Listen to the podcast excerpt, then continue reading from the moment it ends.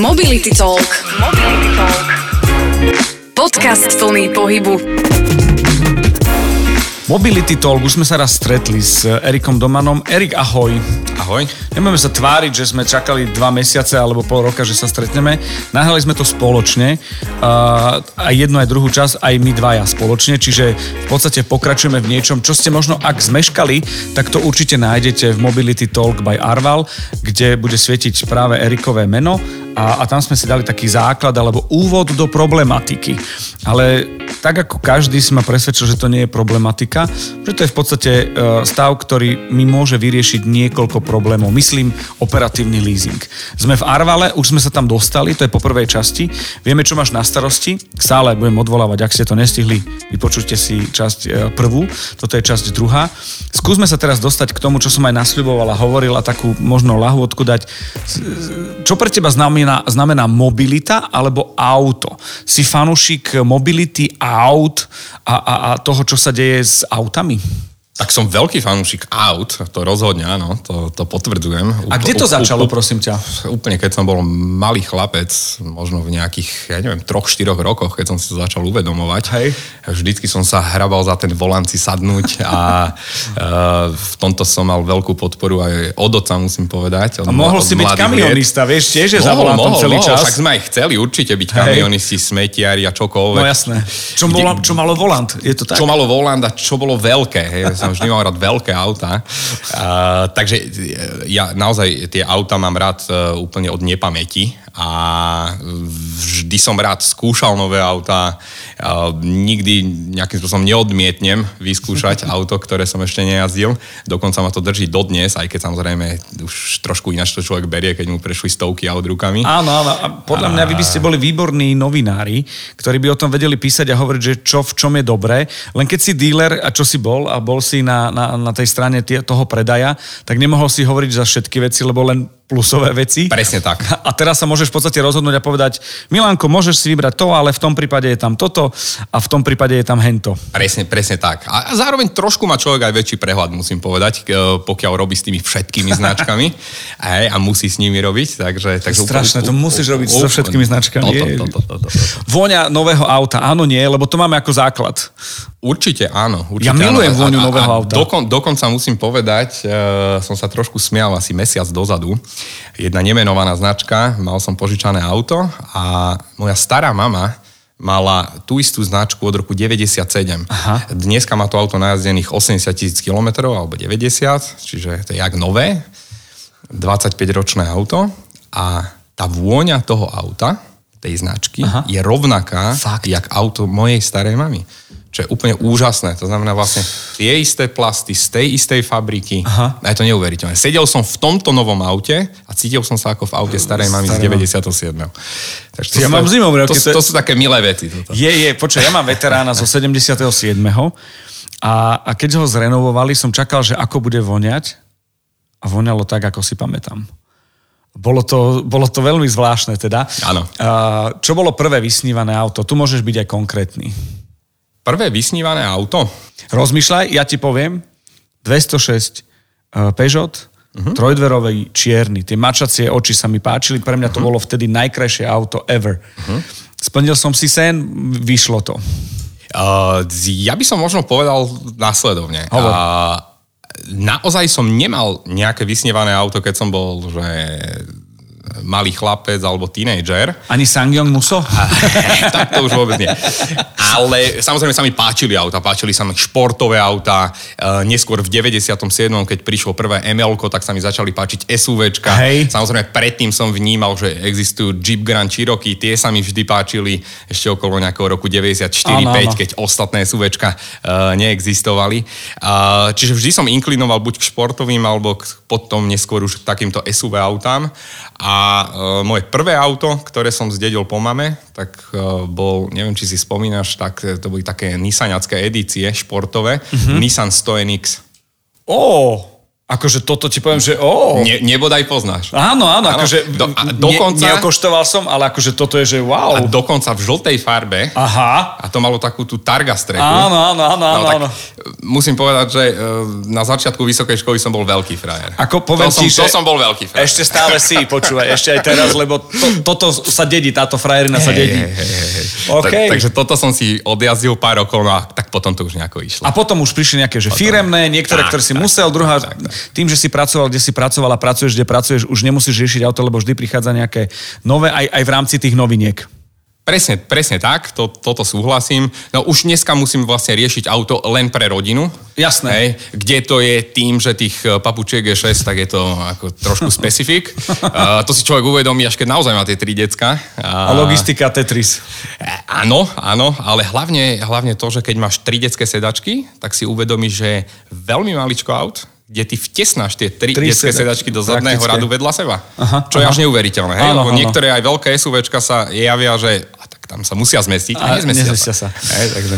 No, v tomto prípade e, dostávame sa do momentu, ktorý ma celkom teší a baví, lebo od toho vysnívaného auta, od tej ponuky a od tých trojsedačiek detských sa dostávame k ponuke aut Arvalu. Ako ty hodnotíš tú ponuku? Lebo vieme, že žijeme uh-huh. ťažkú dobu. Uh-huh. Nechcem hovoriť, že dobré časy už boli, lebo chcem veriť, že ešte prídu. Ale auta nie sú. Uh-huh. Vyzerá to, že nadlho ale vy to viete nejako riešiť. Toto celé ma zaujíma, lebo ak vyrieším si, že či operatívny leasing, áno, nie, že Arval, OK, a teraz idem, že a čo ak nebude, bude, ako to je uh-huh. s tými autami?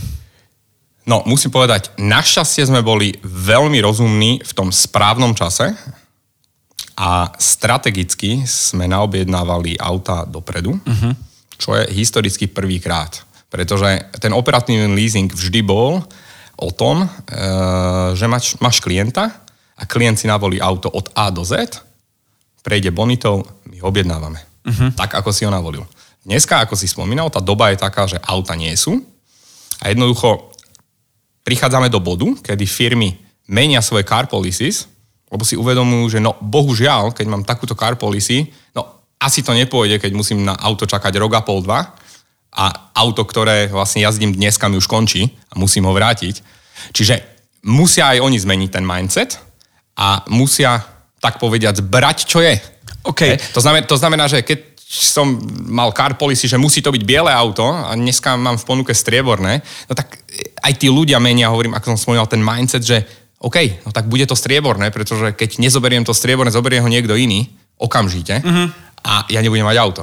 Rozumiem. Či, či, čiže tuto my, čo sme urobili a naozaj aj, aj to je vďaka tomu, že sme taká silná grupa, aká sme a mohli sme to urobiť, tak sme strategicky naobjednávali veľa aut dopredu, ktoré sme definovali my, čo tiež nebolo jednoduché. Toto ja chcem povedať, že, že v podstate z momentu, že brať čo je pre tie, pre, pre tie firmy, vy sa stávate autoritou, ktoré vy ste navolili na základe skúseností. Presne tak. Počúvate Mobility Talk, podcast plný pohybu. Starostlivosť o klienta, jeden z benefitov podľa mňa, čo som sa už dozvedel v rámci, už v rámci podcastu. Druhá je e, komunikácia, či už call centrum, ale hlavne aplikácia. A potom ideme do mobility, v rámci toho, že ja som už mal možnosť vyskúšať niekoľko elektromodelov. To znamená, že je to o tom, že, že asi kopírujete ten vývoj a ten trend, ktorý ostatným možno berú, že Nemecko zakázalo, alebo Európska únia 2035, koniec s novým autám spalovacím a že ten trend nejako sledujete. Mám pravdu? Áno, sam, samozrejme, tak ten trend je, je globálny naozaj, takže, takže ide, ideme po tých šlapajách, musíme ísť po tých šlapajách a nejakým spôsobom sa, sa, sa to vyvíja v tomto elektrosvete. Uh, nedá sa povedať, že uh, na Slovensku tá infraštruktúra je už tak vybudovaná, že by sme, že by sme boli s touto témou všetci happy, ale tak pevne veríme, že uh, postupom času sa to, sa to bude zlepšovať a zvykáme si aj my na tento, na tento celý elektrosvet, ako musím povedať, čak aj ty si mal tu možnosť si, si viacero aut elektrických vyskúšať, ako, ako viem. A je to zaujímavé. Ako je to zaujímavé. Uvidíme, že čo to bude, ale zatiaľ je to zaujímavé. Je, je to zaujímavé. Veľmi záleží od toho, pre koho je to auto, Jasné. aké má využitie, a tak ďalej a tak ďalej. Hej. A to je presne to, čo ty robíš, čiže našieš okrem toho úvodného z minulej časti lámania, Presne tak. je, že treba našiť tie individuálne podmienky, lebo niečo pre moju firmu znamená úplne čosi iné ako pre, ja neviem, Slovenskú poštu alebo nejakú banku alebo čosi. Absolútne, alebo ministerstvo. absolútne s tebou súhlasím. OK. Absolútne s tebou súhlasím. Mám dve otázky.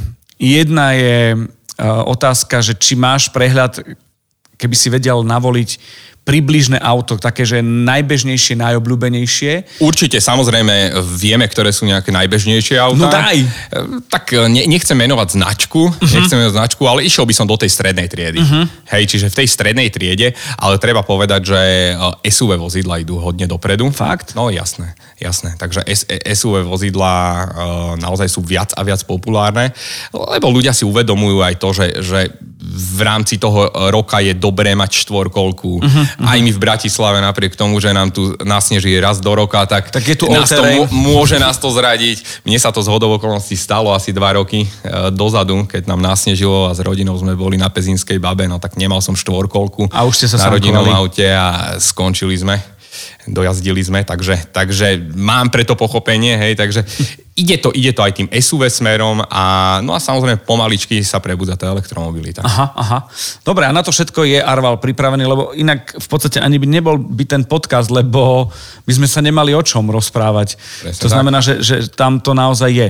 Posledná otázka v rámci e, našej debatky je, už si načrtol a hovoril v predchádzajúcej časti, že práca, rodina, máš nejaký, nejaký filter, kde si čistíš hlavu, športuješ, alebo, alebo aké máš možno koničky, čítaš, rybárčiš, golfuješ? A, e, vieš čo, tých koničkov by som mal a historicky som mal veľmi veľa. Musím povedať ale, že posledné obdobie, a teda hlavne posledné 3 roky, keďže e, teraz mali dvojičky akurát 3 roky, tak je to, je to hodne o tej rodine. Čiže, e, koníček je babysitting. Ak sa dá nazvať filtrom rodina, tak je, tak je to rodina. A dokážeš Eh, vyfiltrovať? ale áno, ale áno. A snažím sa akože minimálne, minimálne raz za štvrť roka uh, vybehnúť niekde von, uh-huh. či už s kamarátmi alebo s kolegami. A, čiže aj to je taký, že občasný filter. A ak sa dá zašportovať, tak, uh, tak sa snažím aj to. Nie je to pravidelné, nie je to tak, ako by som samozrejme chcel, Chcel. ale ono teraz príde. Tak to svetlo na konci tunela určite vidím. A streta, stretávacie alebo diaľkové. Počuj, je, keby som mal nejaký šport, uh, ja si myslím, že, že či si sa venoval, nevenoval, ja si teraz neviem spomenúť, ale je to lukostrelba, alebo futbal, alebo kde by sme ťa mohli nájsť, alebo v akom oblečení, tenis, skôš? Hral som futbal dlhé roky, až do svojich nejakých 22 rokov som Aha. hral futbal od prípravky, takže to určite, ale inklinoval som aj k e, ostatným športom. A, a ako vždy hovorím, okrem bejsbolu a šachu, čokoľvek. hej, hej, hej. Tak ja mám ešte vrch tieňom. Ja mám pikošku, môžem? No, Počkaj, ja som sa pýtal, že či golfuješ, lebo tá kultúra v podstate v rámci obchodného a generálneho riaditeľa, aj, aj v rámci turnaja, kde sa stretávam s Arvalom, je taká golfová a, a hovorím, že halo? áno, už som cítil také tie vnútorné tlaky, uh, až som sa teda až, až som teda dozrel do stavu, že minulý týždeň akurát som si spravil zelenú kartu. Takže asi pomaly začnem golfovať. Vyzerá to tak. Musím povedať, že ešte som neprepadol tomu športu. Ale Stále som tomu neprepadol. Ale pomaličky prichádzam na chuť a snáď tomu prídem na chuť. Tak by som to asi uzavrel tému golfu. Držím len palce, aby ten handicap išiel dole, aby sa vzťahy nejako rozvíjali obchodné, aby sa darilo. V zdraví samozrejme. Ešte ma zaujíma posledná vec ohľadom toho futbalu. Do 22 rokov, tak to je akože už, to už je naozaj futbal. To nie je len, že si sa hral na futbal, ale si hral futbal.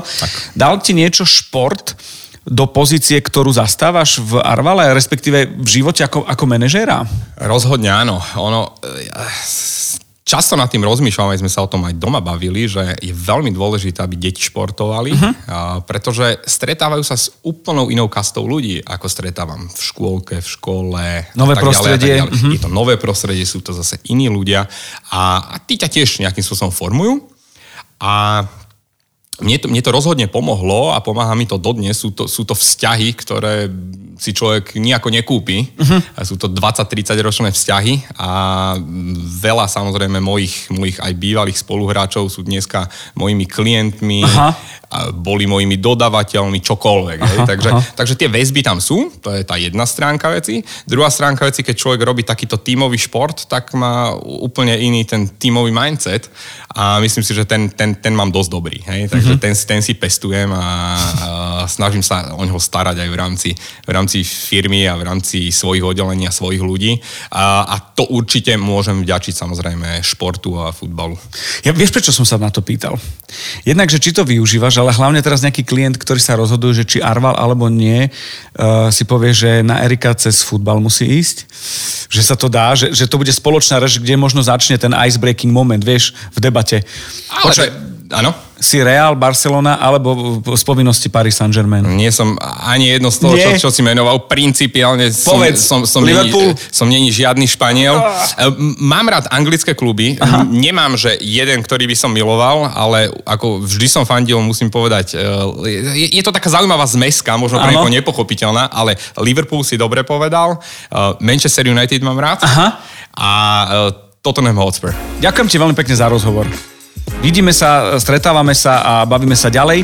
Počuj, keby bolo niečo, čo potrebujeme dať vedieť v rámci podcastu Mobility Talk, v momente mi píš, že mám tu niečo, čo sa Dobre. týka buď nejakej akvizície, tendra, alebo toho external uh, salesu. Áno, dobre? Áno, dobre.